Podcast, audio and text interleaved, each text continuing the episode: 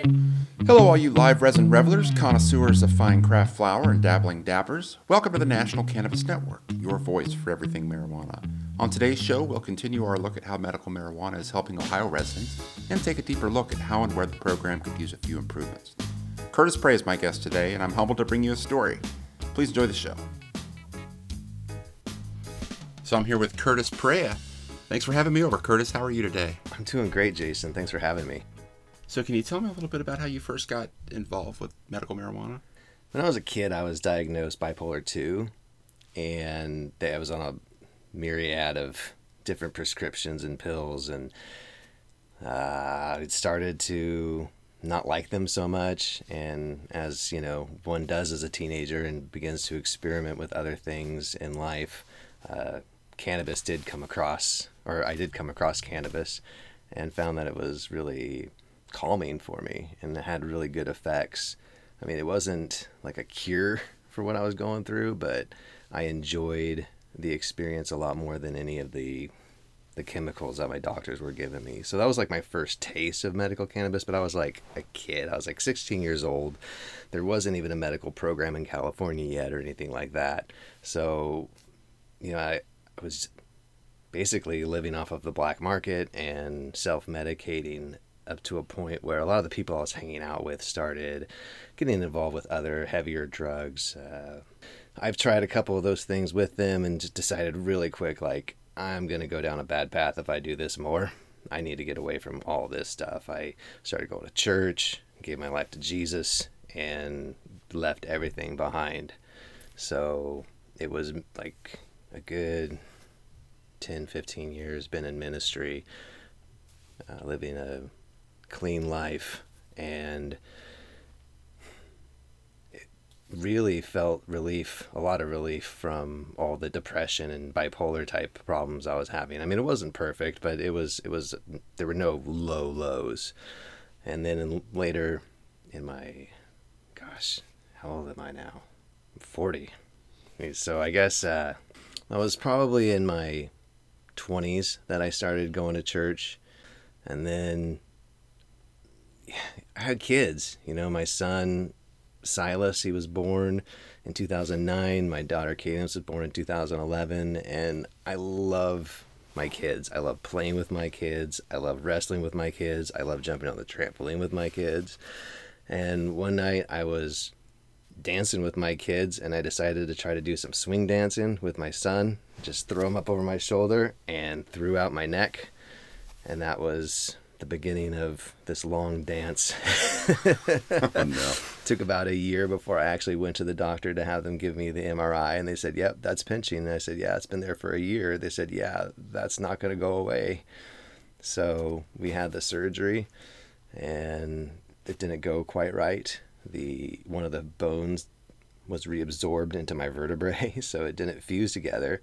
I have a lot of soft tissue connectivity, a lot of nerve pain going down my right arm which has uh, made it so that I can't play guitar. You know, I was going to church, worship pastor, worship director, and now I can't play guitar. You know, I can do other instruments, but I'm not as fluent and I'm not as expressive in my personal time with music uh, with any other instrument. So that was really kind of started sinking me down into depression also.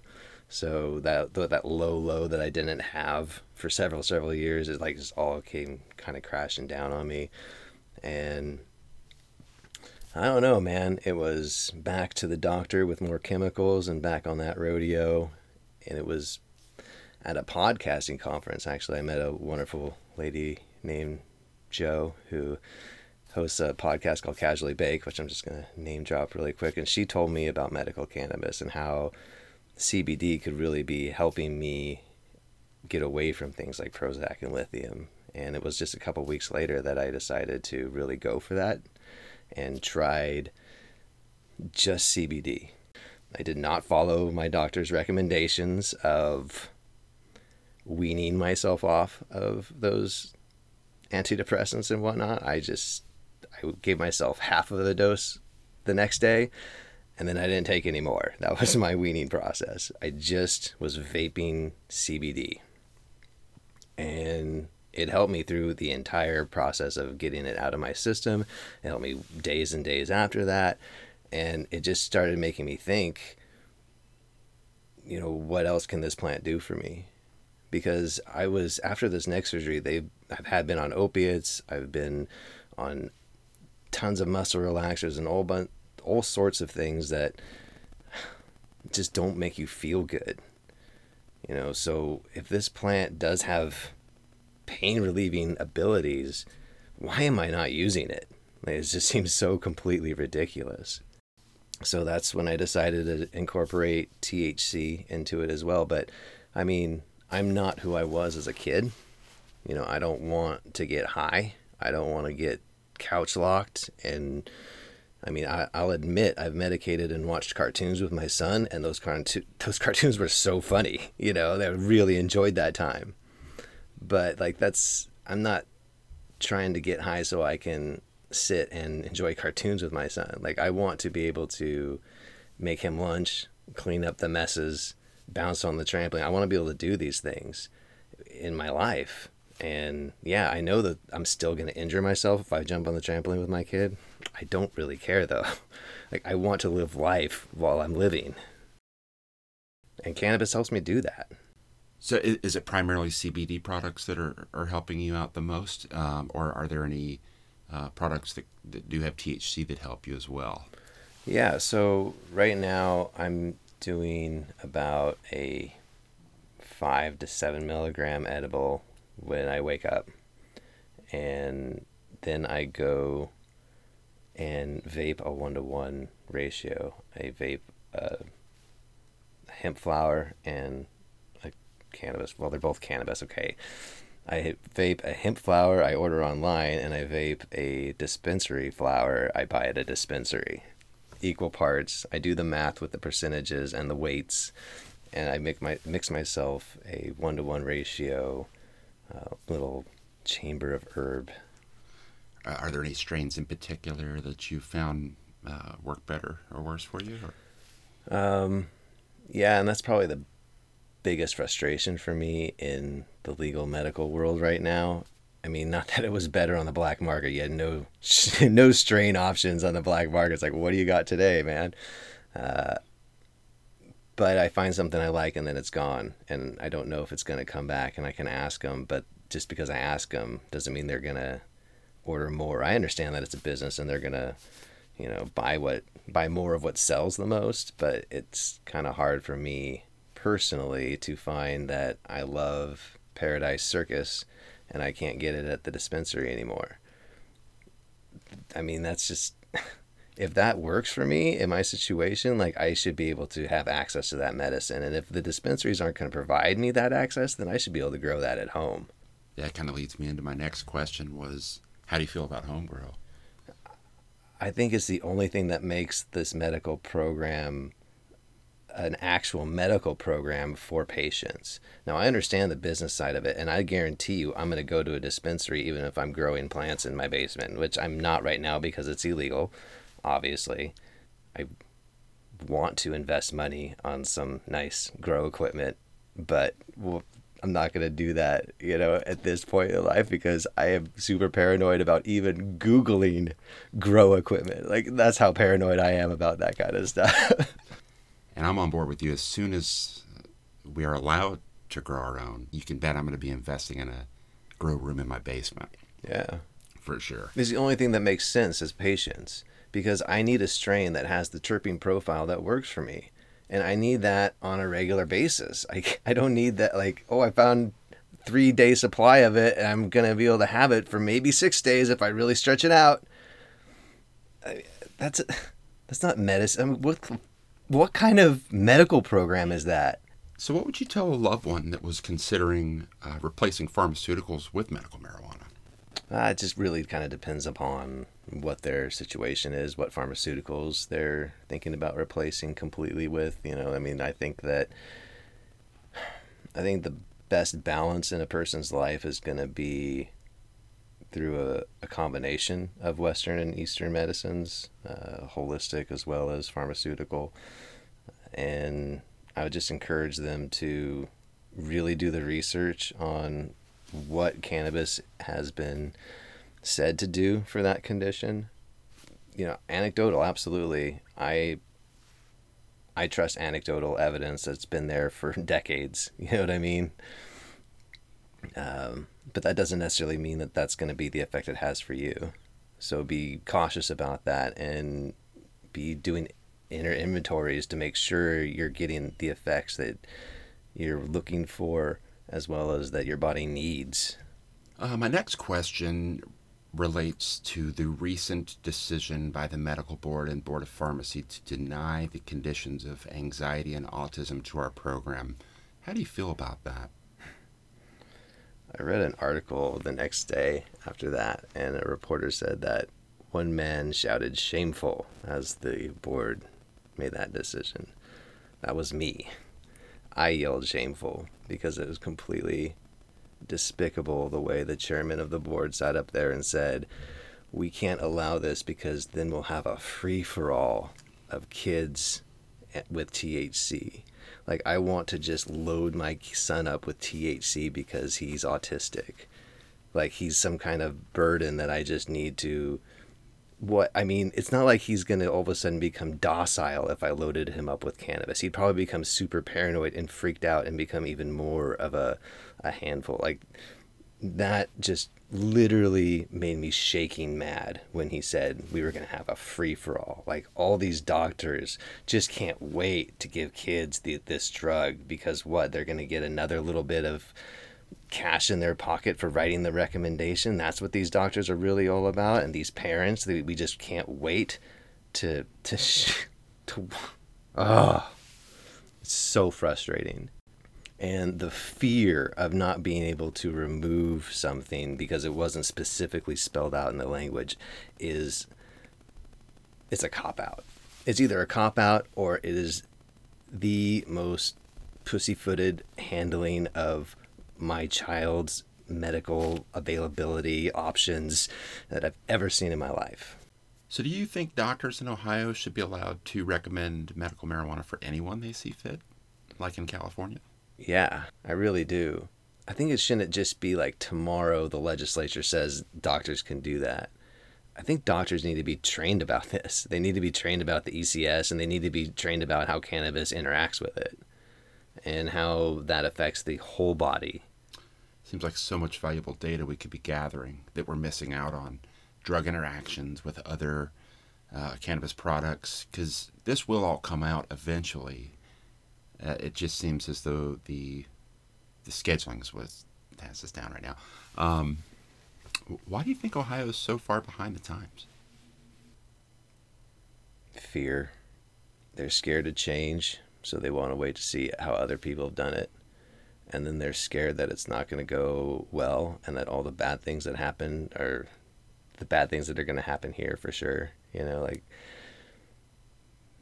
that's the only thing that i really believe is motivating to anybody that would keep them from uh, helping people it's got to be fear or evil you know just absolute evil of the heart of greed of I don't want to help them because there's money that I should be making on it. So you're either scared or you're selfish. I don't know. You tell me. Is there a third option? There probably is. I'm not saying that I have all the answers. I, I, I think you're absolutely right when you mention that Ohio has always kind of been a state that likes to sit on the sidelines and watch how other states play out with other issues, not even related to cannabis, but how could the Ohio Medical Marijuana Control Program earn a gold star from you? Drop the word control. Like, seriously, what are you trying to control? I don't understand. I mean, I understand that you don't want tainted vapes. Absolutely. Regulate. Regulate, not control. Who the hell are you to control this plant that God put on the earth? What role, if any, do you see spiritual leaders at the community level having in advancing cannabis as a medicine and its acceptance uh, amongst local municipalities? I think spiritual leaders need to really focus on an individual's spiritual health. Now, you might think that that means I don't want you to talk about cannabis. I want you to talk about God and spirituality. Um, I do want you to focus on that. I want that to be your main. I don't want to go to a church that's talking about cannabis. Like I want to go to, to a church that's talking about Jesus. That's that's what I'm looking for. I want to go to one that's friendly to cannabis patients like myself. So if any role they would have would be honestly on them if they felt called to get involved. If they see, um, if perhaps a Christian pastor would see the medical cannabis community as people who are marginalized or who are being taken advantage of, who are being charged uh, percentages of their monthly budget for medicine that they can barely afford. If you could see those people as people that Jesus would want to press into and offer light to, then yeah, I think that they have a, a place and a role. But if that's not what they think, you know, being a Christian is, I mean, I can't speak to all the other spiritual uh, facets of humanity either, but I would say that they should probably do the same thing. Can I use cannabis and be a Christian? Can I get high and follow Jesus? I there was a period in my life where I spoke from the pulpit and said that I do not believe that you are effective for the kingdom of God if you're baked on the couch. And I don't know if that's even a fair statement because in truth, the first person I asked to take me to church was someone I knew that would go to church, but would sometimes go to my brother's house and get stoned with us. So, is that even a true statement? There is a portion of scripture that people don't like to talk about where Jesus says, Let those who do wrong continue to do wrong, and let those who do right continue to do right. Uh, we could go on a long, different conversation about what Jesus means in that, but for me personally, I'm not here to make your journey look like my journey and fit into what tunnel my journey fits into. Yeah, that's that makes sense. Okay. Yeah. But like again, like with the finding it in the Bible, I mean for for me, what do you use cannabis for? I use it for pain and I use it for therapy. Those are the two biggest reasons I use it. I've been going through some personal stuff that I have to process and I have to find acceptance of with and I have to find peace with and I have to move on my life with knowing that it happened. I can't bury that memory again. I have to move on with it and cannabis has helped me with that. Now I believe God wants me healed from that.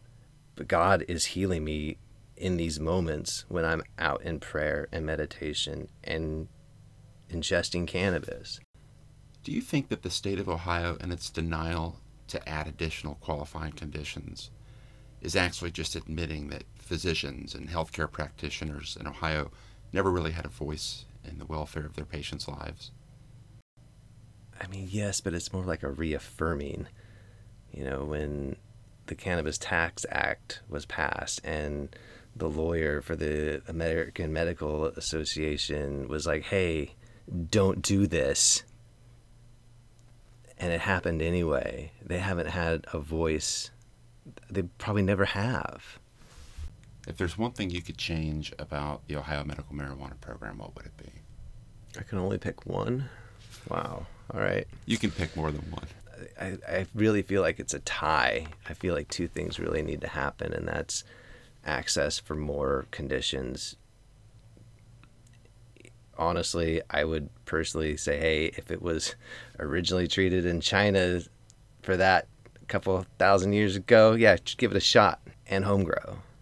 Access, access, access, I guess, is really the one thing that needs to change is sure. access. Sure. Um, are there any books or movies, documentaries that you could recommend um, that have inspired you? Um, doesn't even have to be cannabis related, just you know, in life in general my greatest inspiration, I'd have to say, has always come from my inner desire to relate to people. So I've always felt socially awkward and weird and like I don't get what other people are doing or saying or why they did what they did, why they said they what they did, why they had that look on their face when they said what they said because those two things didn't match or anything like things like well it never seems like it matches to me. Do you know what I mean? So my desire to connect with people, understand people, I mean that's one of the things that's led me to really pursue podcasting and telling other people's stories and hearing other people's stories is because um, hearing other people's lives and experiences and traumas it helps connect me because of my own traumas and my own problems in life. So as far as uh, like a inspirational book um, I honestly read the Bible more than any other book, and I wrestle with that thing so much. I haven't been able to move on to another book to wrestle with, you know, and my spirituality, cannabis, and meditation through Tai Chi has been what's helping me turn my corner. Did you want to talk about your podcast at all? Sure. I have a podcast called Consider Cannabis where I've kind of played around with the format of it. When after I met Joe and she told me about cannabis, it wasn't long before I was asking her, "Hey, you're not going to be offended if I start a cannabis podcast, are you?" Because I was so blown away with how much this helped me. I wanted to help defeat the stigma behind cannabis. All right, I mean, I cleaned up my life. I went to Bible college. I've been working in ministry, and now I'm being looked at like I'm a criminal because I'm using medical cannabis. I am shocked that this plant can help so much, but carries with it so much weight. And so I wanted to tell the stories of patients so that people you know, might say, I have this condition. Oh, I've heard this might help. Google it. Oh, there's this podcast episode where someone talks about using this condition. And honestly, patient stories are not that easy to get because not everyone likes to talk about their medical history on the internet. But they're my favorite episodes. I've tried to do educational ones talking about the endocannabinoid endocannabinoid system and they're good, but I hate hearing my own voice all the time. So I'm editing episodes where it's just me, and I'm like, okay, we got to find a way to not have me talk so much. So I'm trying to get away from those episodes, and just this next season that's coming out, I got through 30 episodes and had to take a break. And I'm, I have about five episodes recorded right now that I'm going to start editing in the next week, and new episodes will be coming soon. And how can listeners tune in? Uh, Apple Podcasts, Spotify, Google, or you can go to considercannabisnow.com. Awesome. I just really want to say on the autism side of it is that I would do anything for my kid. Now, I'm not going to do anything that's going to make it so I can't be in my kid's life and be there to do anything for my kid. So, the frustration for me is astronomical when they said that they were not going to approve autism. I don't know how to say it. Like, no parent should have to be faced with the knowledge that something works for a good percentage of kids with autism. But know that if you make that choice to try that medicine, you could lose that kid and you could go to jail. That's fucked up. When it came down to the board saying that, I got mad because of the free for all comment, their fear, and the fact that no parent should have to live in fear like that or be faced with the fact that there's something that could help your kid really unlock the door for them. They could start talking, they could stop their twitching, they could stop their seizure. But you could go to jail and lose them forever, even if it works. Even if it works, even if it's working and they're doing great and they find it and you're gone, you're done. We have fully functioning programs in other states where children are thriving, and we refuse to look at that here. Curtis, thank you so much for having me over today to talk about medical marijuana. Jason, thank you for coming. I really appreciate the opportunity. And check out my show. I would like to thank Curtis Perea once again for the opportunity to talk medical marijuana today. In closing, how much longer will autistic children in Ohio have to wait before being granted access to this life changing medicine? When you look up the signs and symptoms associated with autism, a myriad of troubling symptoms emerge behavioral disturbances, insomnia, chronic pain, unpredictable appetite, extreme sensitivity to light, touch, or sound. If this was your child, would you not want them to have access to the safest viable medicine first? According to MommyUSA.org, 17 U.S. states and Puerto Rico now allow doctors to recommend medical marijuana for autism. Isn't it time we follow suit? Be sure to check out Curtis's podcast, Consider Cannabis, and stay tuned for the next episode of the National Cannabis Network, where I'll be talking with Karen Korn of Leaf Meta. Thanks again for tuning in, friends, and until next time, stay green.